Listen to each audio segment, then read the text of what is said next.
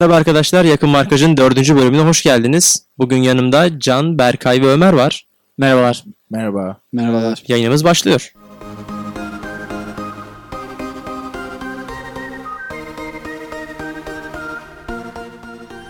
Evet.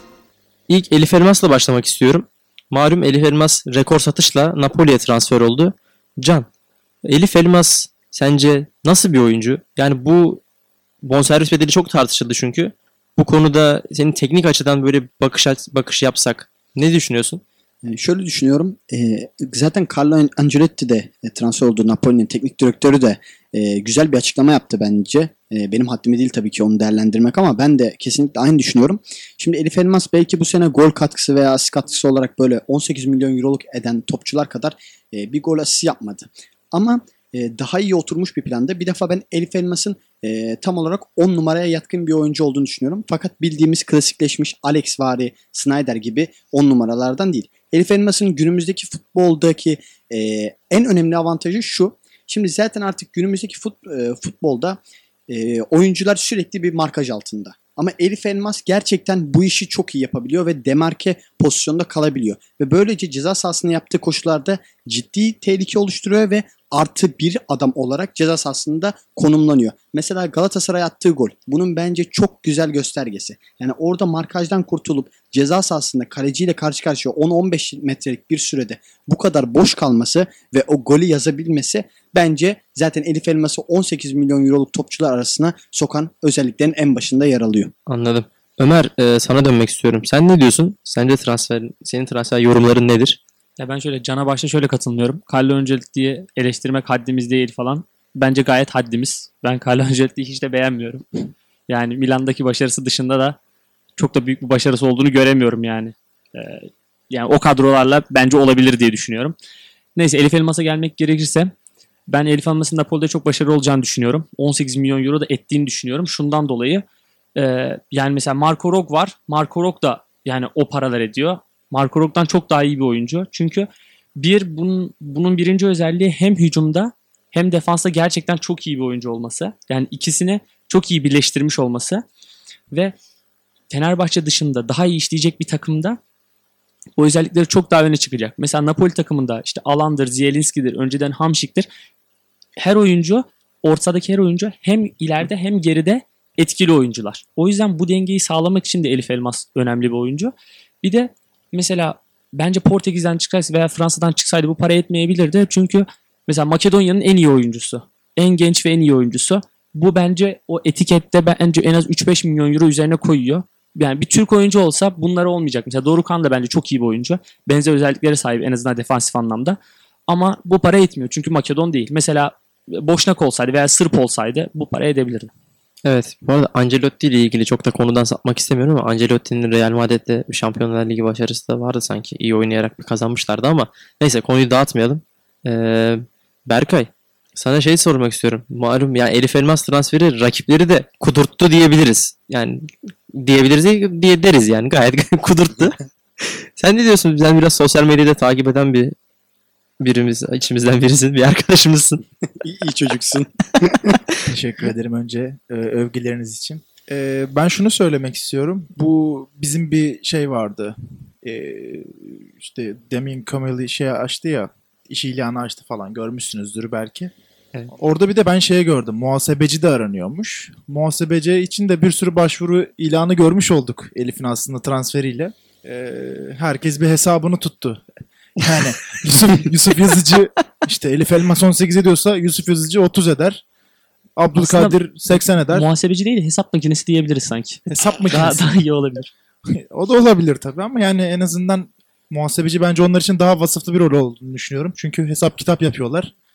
Yani yine bir hesap makinesinden biraz daha üstünler sanki diye düşünüyorum. Bir de şey dedektiflik rolü yapıp da yapı kredi, koç ailesi, Tabii Unicredit O büyük oyunu görmeleri Napoli. bence inanılmaz.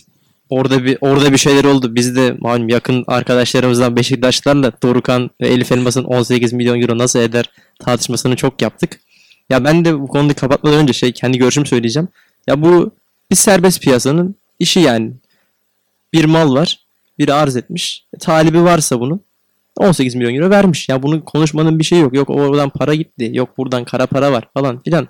Ya bunları kaldırmak lazım. Yani sindiremiyorsanız o sizin probleminizdir demek Abi bu lazım. tarz şeyleri bir kere geçsinler zaten. Yani şimdi biz burada işte Ozan Kabak yarı yarı sezon oynadı. Ondan sonra 11 milyon euroya satıldı. Hiçbirimiz bir şey demedik demeyiz de. Yani biz ne isteriz? Galatasaray'ın topçusu da olsa biz isteriz ki e, 11 milyon euroyu Cagney'e alarak çöpe atsınlar. Ama Ozan Kabak gelişsin. Bizim şeyimiz budur. Yani isteğimiz budur. Bir de şöyle Onlar da bunu isteyecek. e, 18 mesela Ozan Kaban. Ozan Kaban 7-7,5 milyon euro serbest kalma maddesi vardı. 11 milyon euroya gitti. Kimse burada hülle var. O şöyle böyle demiyor. Ama neymiş Ali Koç Unicredit'miş. Unicredit yapı krediymiş. Onun Napoli'nin başkanı falan. Ya bu da çok fazla. Hadi Ve abi. de Elif Elmas'la alakalı da bir şey eklemek istiyorum. 20 yaş altı oyuncular arasında 3. sırada en çok forma giyen oyuncular arasında. Yani böyle bir oyuncu var. Burada ilk 5'teki oyuncular Jadon Sancho, işte Joao Felix, e, işte Delikt. Bunlardan bahsediyoruz. Bunlarla aynı sıralamada en azından forma bulma şansı açısından aynı e, listede bir oyuncu. Bu da bence şeyini çok arttırıyor. Fiyatını zaten çok arttırıyor. 17 yaşından beri Makedonya şeyinde oynuyor. Milli takımda oynuyor. Yani bu çok etkili bence. Evet doğru ya bu konuyu kapatalım artık. Ee, şimdi şeye geçmek istiyorum. Geçen hafta malum forma lansmanı oldu. Ee, formalarla ilgili yorumlarınızı merak ediyorum. Yani e, Can sen de başlayalım. Ya Ben şöyle söyleyeyim gerçekten tek kelimeyle benim gözümde rezalet formalardı yani. Çubuklu kavramımızı yitirdik. Üç tane forma çıkardılar. Çubuklu yok arasında. Sonradan bir de şaka gibi geçen senenin çubuklusunun hala satılacağını söylediler. Yani Ciddi mi diyorsun? Ben, Evet. bunu, ben bunu yeni duyuyorum. geçen gerçek, gerçek. hala Gerçekten mi? satılacak. Dördüncü formamız bizim geçen seneki çubuklu Şu an formamız. dördüncü formamız bizim çubuklu formamız. Yani bunlar Aslında şu an hepimizin. Büyük bir rezalet olabilir 2019-2020 mi? formamız Aslında var. şey yapmak için daha çok forma satmak içinmiş galiba. Hani bir sarı alıyorsun bir lacivert. Bir sarı bir lacivert alıyorsun 5 tane forma alınca çubuklu gibi oluyor. O süper. Öyle. Koleksiyon yaptırıyorlar. Evet, yani aynen. Ga- gayet iyi. Şey, Ee, şöyle yarı düşünüyorum. yarı parçalayıp sonra dikip mi yapacağız? Nasıl olacak o? Vallahi bilemiyorum ama Ali Koç başkanımın bir açıklaması vardı. Ben bunu gerçekten çok talihsiz bir açıklama olarak görüyorum. Yani bakar bakar alışırsınız'a benzer bir şey söyledi ama yani umarım bunu formalar için söylememiştir ama ben formalar için söylediğine eminim. Yani kötü forma bakıp bakıp alışacağız olmamalı. Böyle bir forma çıkarılmamalıydı. Başkanımın başka bir sözü daha var. Yani aslında bakar bakar alışırsınız çok doğru. Bu sözünü şeyden kaynaklanarak söylüyor. İşte su çok güzel gelsene girince alışıyorsun. O da Ali Koç'un aslında. Yani formalar için de aslında bundan esinlenerek bunu söylüyor. O yüzden bakarak bakarak alışacağız. Yani çubukluya da alışacağız. Her şeye alışacağız. Bizim alışmak istemediğimiz Çubuklu tabii geçen ki seneki çubuklu mu yoksa bu sene yapay çubuklu mu? işte çubuklu diye bir şey çıkardılar. Çubuklu ya. olmayan ama çubuklu Bir de şey ismiyle böyle çıkan. şey olur diye önceden böyle bir e, şeye bakardın resme bakardın böyle 60 saniye buraya odaklan duvara bakınca şunu göreceksin falan. Turuncu değil mi zaten Sanki- forma? Sanki bizim ilk formaya bakınca duvara bakınca bir bir kupa göreceğiz gibi hissettim. Duvara bakınca bir Şampiyonlar Ligi görebilir miyiz acaba? Bir 60 saniye bak Yani. formaya. Bak, bakınca alışıyorsun. Şampiyonluğa Bence bir da 10 alışıyorsun. dakika falan bakmak gerekiyor. Şampiyonlar Ligi görmeyi gerçekten isterdik. Şimdi formalarla ilgili hepimizin yorumu belli ki kötü. Ee, şimdi forma lansmanında olmayan biri vardı. O konuya biraz geçmek istiyorum. Volkan Demirel yoktu. Şimdi Volkan Demirel sözleşme yenilenmedi. Sözleşmesi bitti. 38 yaşına geliyor. Ömer sen de başlayayım. Volkan Demirel belirsizliği nasıl biter? Sence Volkan Demirel'le sözleşme yenileyelim mi? Ne yapması lazım? Nasıl bir görev olmalı? Volkan Demirel'in geleceği nasıl olmalı? Ne diyorsun? Şöyle topuk ihalesinde ve Avusturya kampında da yoktu. Şu an Audi kamp e, Audi Cup e, şeyinde de yok. E, aday kadrosunda da yok. Ben doğrusu sözleşme yenilenmesi gerektiğini düşünüyorum. Şu şekilde e, yarı oyuncu yarı antrenör şeyinde. Böyle Rangix öyle bir şey yapmış. Tabii ki direkt teknik direktör olarak değil de. Bizim üçüncü kalecimiz Volkan olmasın. Kenarda olsun. Hem antrenör gibi hem futbolcu gibi olsun. Ama ben çok da forma giymesi taraftar değilim doğrusu. Çünkü fa- her forma giydiği maç ya Altay'ı ya Harun'u kapatacak. Yani 34 maçımız var. Şuradan baksan 8 tane de şey maçımız var. Kupa maçımız var. 42 maç. Yani bunların 5 tanesi bile bence Volkan oynamamalı. Peki şöyle bir şey yapsak Volkan'a 1907 liralık böyle bir sözleşme imzalatsak bir sene Fatih Terim Terim gibi. sözleşmesi mi? E, olmaz mı? Ya Bence olmaz. Ee, şöyle olmaz. Ee, ben Ömer'e kesinlikle katılıyorum. Birazcık futbolculuk misyonunu tamamladığını düşünüyorum. Ve artık yaşı çok ilerledi. Hani kale performansı gerçekten iyice düştü. Yani şu an e, Fenerbahçe'nin kalesini koruyabilecek seviyede değil. Ayrıca böyle şeylerin, şeylerin artık tadında bırakılması gerektiği taraftarın tarafındayım ben. Aziz Yıldırım da mesela yani başkanlığı çok uzamıştı ve çok uzadığı için artık onu kötü hatırlamaya başladık ve şu anda aklımızda daha çok en azından benim kötü olayları kaldı. Ya buna vefasızlık da diyebilir başkaları ama ben böyle düşünmüyorum. Hani Volkan'da da durum biraz buraya kayıyormuş gibi. Tamam derbilerde gerçekten inanılmaz bir artı e, kat sağlıyor takıma ama e, artık bence e, güzel bir jübileyle e, takıma veda etmeli ve gerekirse de takımın alt e, katmanlarında Volkan'a bir görev verilmeli. Berkay senin diyeceğin bir şey var mı? Volkan abi seni çok seviyorum. Futbolculuk, kalecilik e, tecrübelerin için teşekkür ederiz. Ömer'in dediği gibi antrenör olarak devam etse daha güzel olur. Can'ın dediği gibi de güzel bir jübileye hazırlan, hazırlanması çok net hak ediyor. Başka diyeceğim bir şey yok Volkan abi Bu için. arada Volkan'ın alacağı bir tazminat falan var mı? 1907 lirayı neden söylediniz ben tam anlayamadım. Ha, Volkan'ın sözleşmesi bitti şu an. Ye- Şu anda boş. şu an sözleşmesi yok. Boşta Volkan. Hani Fatih Terim'in 1905 liralık sözleşmesi vardı ya ben ona Ha. gönderme olsun diye şaka. Anladım İşte ben de. Anladım anladım. Ben de bir tazminat alacak falan zannettim. Evet, tazminat alın- Bunu- almak için yapılıyor ya genelde. Bunu bunu bak. açıklamak zorunda kalmam beni falan gerçekten şey üzdü. Evet, Bunu açıklamak beni üzdü. Evet Volkan Demirel'den malum geçen zamanda 3 tane hazırlık maçı yaptık. Onunla ilgili de konuşacak şeyler var. Bursa Spor'la oynadık. Wolfsburg'la berabere kaldık. Hertha Berlin'de de 2-1 yenildik. Yeni transferlerimiz de bu e, maçlarda rol aldılar. E, Can sen de başlayalım. Şöyle genel bir yorumunu alalım. Hazırlık maçlarında takımı sen nasıl gördün? Öyle iyi performansı olanlar, yetersiz olanlar. Valla Bursa maçıyla başladık. Bursa maçı biraz bence antrenman maçı havasındaydı. Zaten tesislerimizde oynandı. Hani çok ciddi bir maç değildi. O yüzden onu e, çok fazla baz almıyorum. Genel olarak Hertha Berlin ve Wolfsburg maçlarına baktığımda hazıra en yakın oyuncular e, Vedat Muriç. E, bence öyle. Birinci sırada Vedat Muriç'i söylüyorum. İkinci sırada e, benim sürpriz olarak nitelendirdiğim ama e, daha önce geçmişini bilen spor yorumcularının sürpriz olarak nitelendirmediği Murat Sağlam'ın performansı. Onun hazır olduğunu düşünüyorum. Ee, onun dışında Altay'ı izleme e, fırsatı bulamadık. Stoperlerde ciddi bir sıkıntı çekiyoruz şu anda. Ee, zaten Serdar Aziz de sakatlanmış. Bir 10-15 gün yokmuş. O yüzden Ceyas'ın deniyor orada. Biraz sıkıntılı stoper transferinin en yakın zamanda bitmesi gerektiğini düşünüyorum. Ee, onun dışında da e, açıkçası e, daha hazır birini tam göremedim. Moses biraz hazıra yakın gözüküyor. Zaten kilo da vermiş. Hızını falan da biraz arttırmış. O yüzden e, şu anda takımın %80'i hazır değil gibi geldi bana. Berkay sana söz vermeden ben maçları çok takip edemedim ama Ozan Tufan'ın performansıyla ilgili iyi şeyler duymuştum. Berkay sen senin yorumun nasıl oyuncularla ilgili? Durum nedir? Abi ben Bursa maçı olmak üzere de 3 maçı tamamen izledim. Ee, öncelikle ben e, Wolfsburg TV'ye teşekkürlerimi sunmak istiyorum. Bunu bir borç bilirim. Çok net. Ee, öncelikle onlara bir teşekkürümü etmek istiyorum.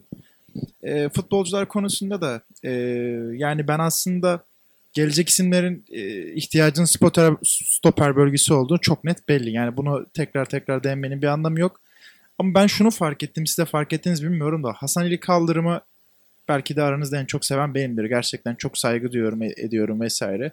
Ama sanki Hasan Ali Kaldırım'ın eğer işte bu teklif durumları vesaire vardı. Hasan Ali Kaldırım'ın ben satılıp e, sanki Abdülcebrail'in gerçekten ben e, çok hoşuma gidiyor. Gerçekten o, e, fizik gücü vesaire orta açma yeteneği benim çok hoşuma gidiyor. E, sanki hani önü açılması adına da Hasan Ali Kaldırım'dan satışı olması konusunda bir isteğim arzum var. Umarım gerçekleşir. Onun dışında da hazır olanlar konusunda e, evet Vedat Muriç hep söyledik. Hepimiz de, e, de söyledik. E, yani az forvet olmaz diye vesaire ama şu an için gösterdiği performanslar fena değil. Top tutma konusunda tabi burada Kuruz'a bağlı. Kuruz bitiriciliği gördük ki bitiremedi şu an. Yani son 3 maçta da hiç bitiriciliği çok kötüydü. Burada biraz topu indirdiğinde Kuruz'un performansıyla birlikte ikisi e, artış gösterir. Monsuz'u ben çok isteksiz gördüm Can. Bilmiyorum sen niye öyle düşündün ama ben Monsuz'u çok isteksiz gör- gördüm. Geldiğinde de hep öyleydi. İşte yok Batman işte işini yapmaz da falan da filan da yani abi işini yapacak ya. Hani öyle bir şey yok. Ee, İşini yaparken sen onu göremiyorsun işte. işte abi bu Batman için yani futbol oynuyoruz burada. Yani futbol Batman bağlantısı yok. Ozan abi. Ozan yani ben şey bir döneminde de yaz boyunca da işte şeylerini attım, storyleri attım vesaire. Çalışıyor. Ya yeteneği var. İşte o defanstan çıkardığı top var vesaire. Ya Ozan aslında gerçek Ozan bu. Yani eski Ozan değil. Ozan kendisi de dedi ben e, yeni Ozan'ı göstermek istiyorum size dedi. Bunlar güzel dilekler. Umarım Ozan düşmez performans. Çünkü 8 numarada gerçekten e, bize fark katabilecek bir yetenekli oyuncu. Ersun da çok güveniyor. Umarım çalışır. Bunları diyebilirim ben. Sana tekrar bırakayım sözü Mustafa. Evet ben Ömer'e de Ömer'in de yorumlarını merak ediyorum. Şey bir de Allah yarı soracaktım. En son maçta Allah yar gol de attı. Bir Murat Sağlam'la Murat Sağlam'ın sağ tarafta Yusuf güzel Mert- bir Yusuf Pas- Mert Yusuf şey Mert'li oldu. Al- e, Murat Sağlam arası pas akışı sonra Allah yarın golü. E, Ömer sen gençleri de çok takip eden biri olduğun için bir de gençlerle ilgili yeni transferler ve gençlerin durumuyla ilgili senin yorumunu almak istiyorum. Ee, şimdi şöyle, öncelikle Abdülcebrail ve Murat çok iyiler. Fakat e, ben bek olarak ligde yeterli olabileceklerini çok düşünmüyorum. Çünkü savunma anlamında biraz yetersiz görüyorum. Hücum anlamında çok etkililer. Yani Hasan Ali'den ve İsa'dan daha etkili gözüküyorlar. Ama mesela Murat Sağlam'ın Wolfsburg maçında veya e, işte Hertha Berlin maçında eksik olduğu çok belli oldu. İşte Abdülcebrail yüzünden zaten gol yendi Hertha Berlin maçında. Yani bunlar e, göze çarpan özellikleri gençler adına. Allah yer etkili e, istekli fakat biraz daha kendini geliştirmesi lazım. Yani ben bu sene 15 maçta falan forma bi- bulabileceğini düşünüyorum en fazla. Umarım 3-5 tane atar. En azından öbür sene için bir umut olur. Ben isimlerden çok Ersun Yanal'ın oyun sistemiyle alakalı biraz konuşmak istiyorum. Zaten isimlerle alakalı Can ve Berkay konuştu. Şöyle ben biraz hayal kırıklığına uğradım doğrusu. Oyuncu kadromuz tam anlamıyla oturmamış olabilir. Fakat bizim oynadığımız bir oyun sistemi şu an yok maalesef. Yani herhangi bir taktiğimiz yok sanki. Topu ileri dikiyoruz ve orada rebound almaya çalışıyoruz. Yani topu dikiyoruz Vedat Muriç'i indirdikten sonra Kurize ile bir şey olur mu? Biz aslında 2013-2014 sezonunda da bu şekilde oynamıştık. Son son dakikalarda çok fazla gol bulduk. İşte zaten şey istatistikleri vardı. İşte Fenerbahçe 85 dakika olsa Fenerbahçe'nin maçları tüm maçlar işte dördüncü bitiriyormuş falan gibi. Tamam çok iyi yükleme yapıyor ve bundan dolayı zaten son dakikalarda gol buluyoruz. İnşallah yine olacak. Fakat bence bir A planımız olmalı. Yani en azından biz burada böyle yapıyoruz. Buradan böyle oluyor. Bir kanat aktivitesi ortada al ver. Bizim tek e, taktiğimizin ileri Vedat Muriç'e top indirip Vedat Muriç arkaya aşırır mı? Öne indirir mi? İndirmezse biz onu alır mıyız? Bu olmaması lazım bence. Bence Fenerbahçe bu değil. Yani o bam güm oyun daha ofansif, daha istekli, daha hırslı, daha baskılı oyun evet oluyor ama çok kabiliyetsiz bir oyun oluyor bu sefer de. Ee, Ben Ömer'e şöyle katılmıyorum. Yani bence de bir oyun kurgumuz şu anda yok ama e, şu an e, biraz pas oyunu yapmaya çalışsak pas oyununu şöyle yapamıyoruz. Takı, pas oyunundaki bence en önemli faktörlerden biri e, stoperler ve orta sahalar arasındaki uyum. Fakat bizim hala hala hazırda şu anda iki tane stoperimiz 11'de oynayabilecek iki tane stoperimiz yok. Biri zaten transferle gelecek. Biri de belki Serdar olacak. Belki Şikörtel'le sözleşme yenilerlerse. Şikörtel olacak. Onun dışında 6 numaramız e, belli değil. 6 numara transferleriyle ilgili hala çalışmalar sürüyor. Böyle olduğu zaman da kanat organizasyonunu gerçekleştirmek de kolay olmuyor. Çünkü iki tane genci oynatıyorsun bir yandan. Yani böyle bir şu andan zaten çok oturmuş bir yapı görmemiz bence mümkün değil. Evet ben de bir eksiklik görüyorum ama hani e, bir kanat organizasyonumuz olsun yağlık bir durum olduğunu düşünmüyorum. Çünkü bunu yapabilmek için belli mevkilerde e, kaliteli ayaklarının olması lazım. Ve şu an bizde o mevkilere zaten transfer çalışması sürüyor. Umarım bunlar geldikten sonra da e, Ersun kafasında düşündüğü oyun sistemini gerçekleştirebileceğine inanıyorum. Ama şu andan böyle hazırlık maçlarında çok iyi bir oyun beklemenin açıkçası gerçekçi bir yaklaşım olduğunu düşünmüyorum. Ali Koç da geçen bu hafta sonu olan divan kurulunda bahsetmişti. İki stoperden bir de 6 numara alacağız, forvet alacağız falan dedi.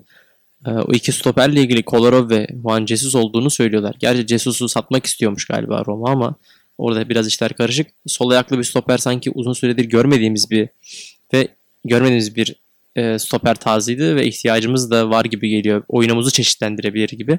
Şikörtel'le ilgili Şikörtel'le muhtemelen yenilenmeyecek diye ben okuyorum, görüyorum.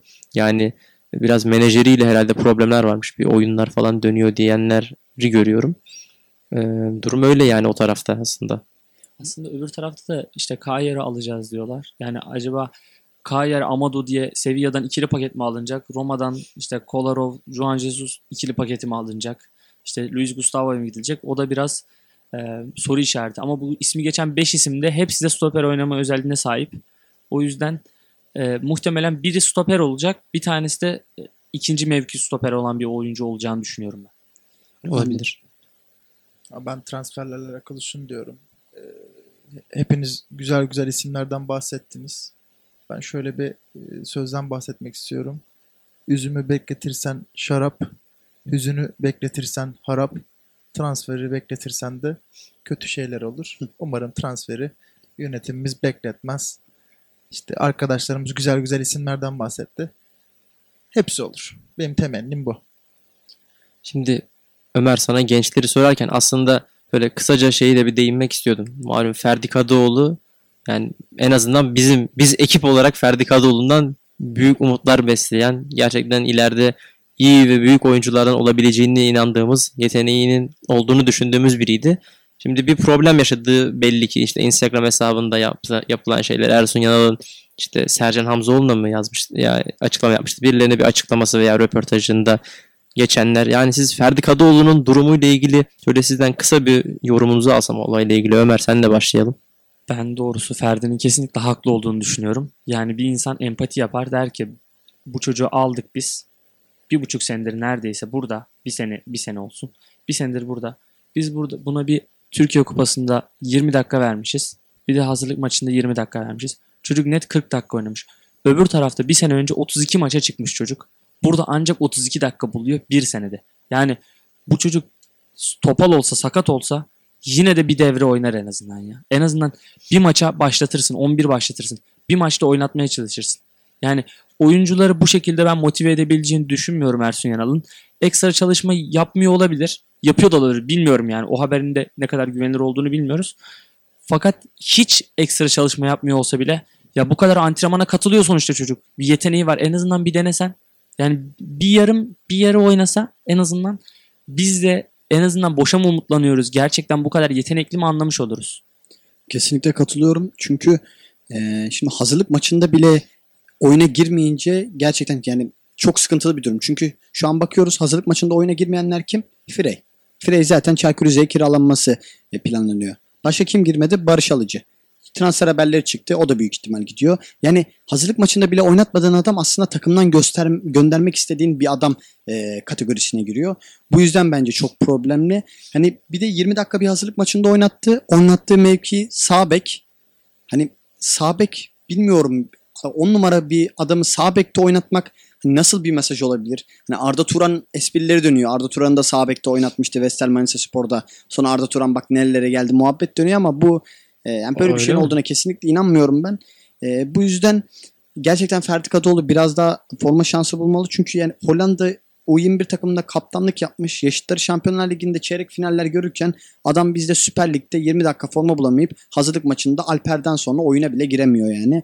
O yüzden e, ciddi bir problem var Ferdi konusunda. Ya kiralanmalı ya da gerçekten takımda bir en azından bir 15-20 dakika süre almalı maç başına. Alper dedin. Alper 2.2 dedin milyon abi. euro. Benim de aklıma geldi.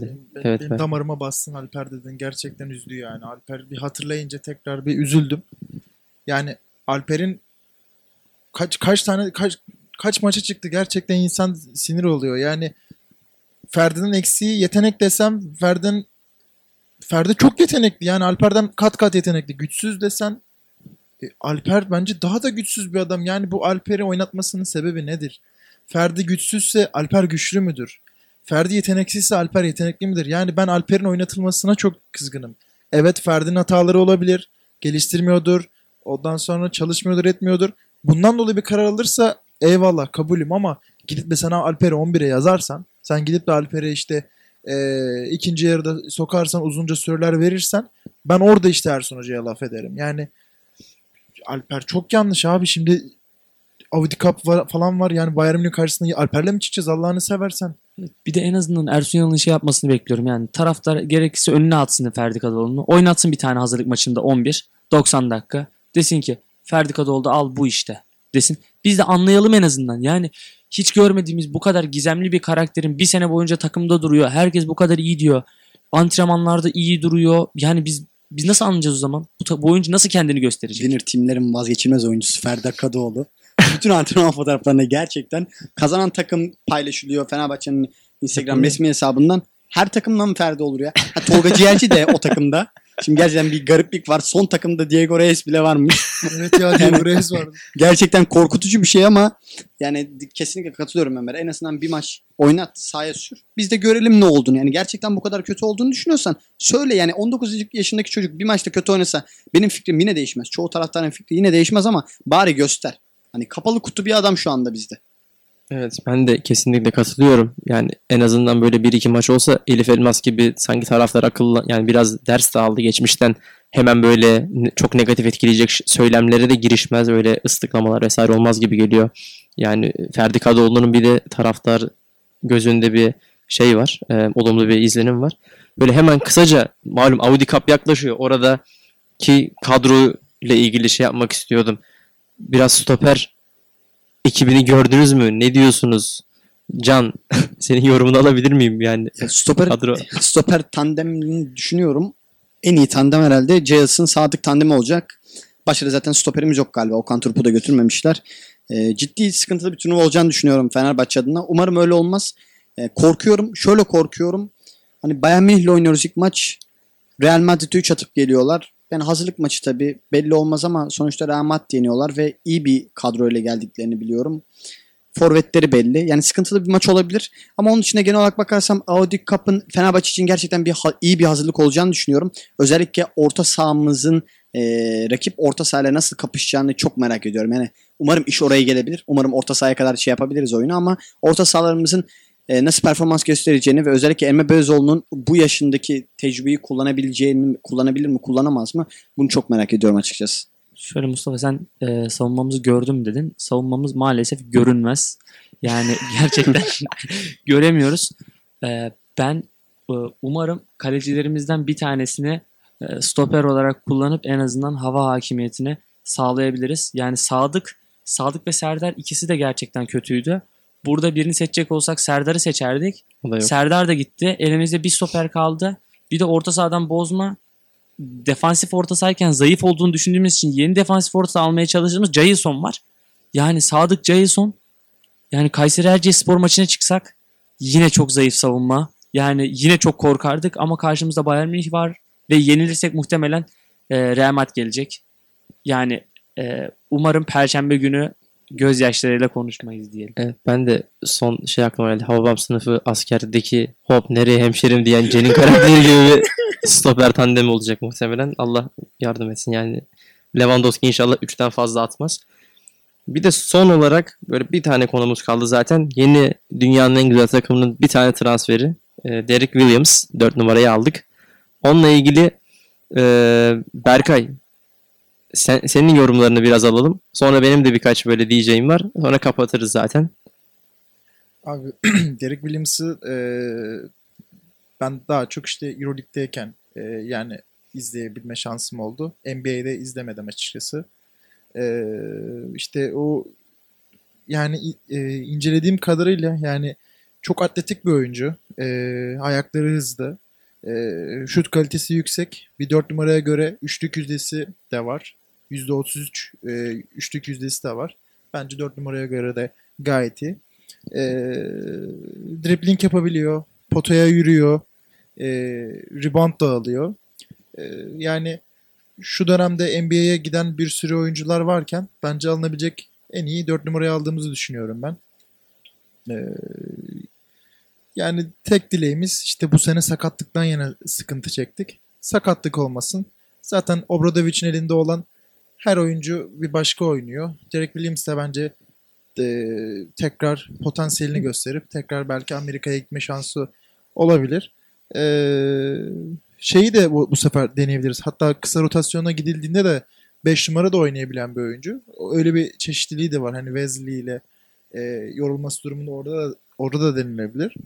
Yani Derek Williams'la alakalı diyeceğim bunlar. Umarım sakatlıklar görmeyiz. Şampiyonlukta Benim sonuçlandırırız. ekleyeceğim birkaç şey daha vardı. Şimdi genelde biz Obradovic'i kendi sistemine uygun insanları mesela Bogdanovic gider ama Obradovic'in kendi sistemine uygun diğer parçaları monte etmesini izlerdik. Ama bu transfer döneminde görüyoruz ki Obradovic farklı bir şeyler yapıyor.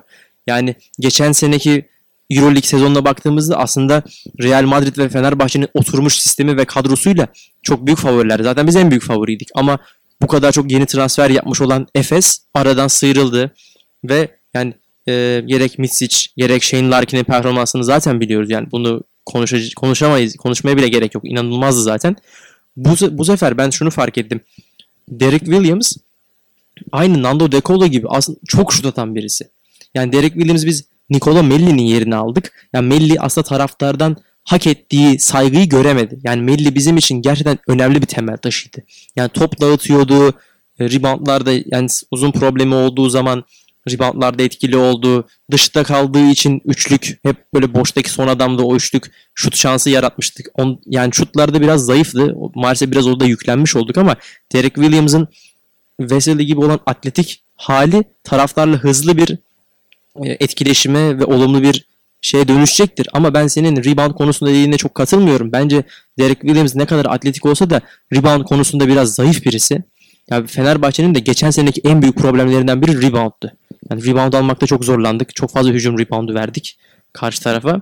Bu sene görülüyor ki o yani konudan konuya biraz atlıyorum ama bu sene Nando De Colo ve Derek Williams'ın çok şut atan insanlar olduğundan gireceğim.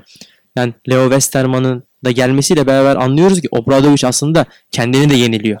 Şimdi bir sistem koçu olmasına rağmen biraz daha bireysel oynayan insan oyuncuları da takıma monte etti. Belki iki ayrı beş yapacak. Yani bir beşte biraz daha bireysel oynayan oyuncular ağırlıkta olurken bir yerde yeniden o bildiğimiz Obradovic'in e, mesela işte Bogdanovic'in hani same same dediği bir Beşiktaş maçı oyununu biliyoruz yani. Müthiş bir oyun. Hatta NBA'de Obradovic'in oyunlarını sürekli yapıyorlar. Yani NBA'deki koçlar. Böyle ilginç bir şey göreceğiz. Son olarak şunu da eklemek istiyorum. Derek Williams'ın Bayern Münih'ten geldiğini. Bayern Münih'in başında da Radonjic var. Yani Radonjic Obradovic ekolüne çok yakın birisi. Yani onun için Derek Williams'ın da bize adapte olmasında biraz kolaylık olacağını düşünüyorum. Yani her ne kadar bu rebound konusunda problemi de olsa bizim o tıkalı oyunun tıkandığı anda o oyunu açma konusunda artış artı yönleri daha fazla olacaktır gibi geliyor. Şimdi bugünden sonra başka transfer de yapmayacağız gibi. Belki bir tane uzun alırız. Çünkü şu an elimizde 4 uzun var. Ama malum geçen seneki sakatlıklardan 4 uzun bile yeterli olmadığını gördük. Belki bir uzun daha alınabilir bilemiyorum artık. Gerardini ve Obradovic nasıl şeyler düşünüyor. Obradovic'in de önümüzdeki sezon son sezonu zaten. Yani daha bir yenileme bir şey olmadı. Ee, yani Fenerbahçe'nin şu an kadrosu gayet iyi. İyi bir sezon geliyor gibi. Ee, biz de yani her bölüm dediği gibi yine heyecanla bekliyoruz yani Euroleague'in yeni sezonunu. Herhalde bu da son konumuzdu. Programa bugünlük bir nokta koyabiliriz. Ee, bugün Can, Berkay ve Ömer'le beraberdik. Ee, Elif Elmas transferinden formalara, hazırlık maçlarından Audi Cup'a kadar bir sürü konuda değindik. Önümüzdeki bölümde Perşembe günü Audi Cup özel yayınımız olacak. Ee, malum Audi Cup başlıyor ve çok önemli bir yer olacak. Şampiyonlar Ligi'ne gidemiyoruz belki ama büyük takımlarla orada bir oynama şansımızın olması da benim için önemli olacak. Oralarda bir kendimizi deneyelim. En Güzel azından olur. hazır kadroyla gitseydik belki daha iyi olabilirdi ama. Neyse Perşembe günü inşallah güzel bir gün olacak bizim için. Mutlu bir gün olacak. O zaman Perşembe günü Audi Cup özel yayında görüşmek üzere diyorum. Yakın markajda kalın. Görüşmek üzere. Bay bay. Görüşmek üzere.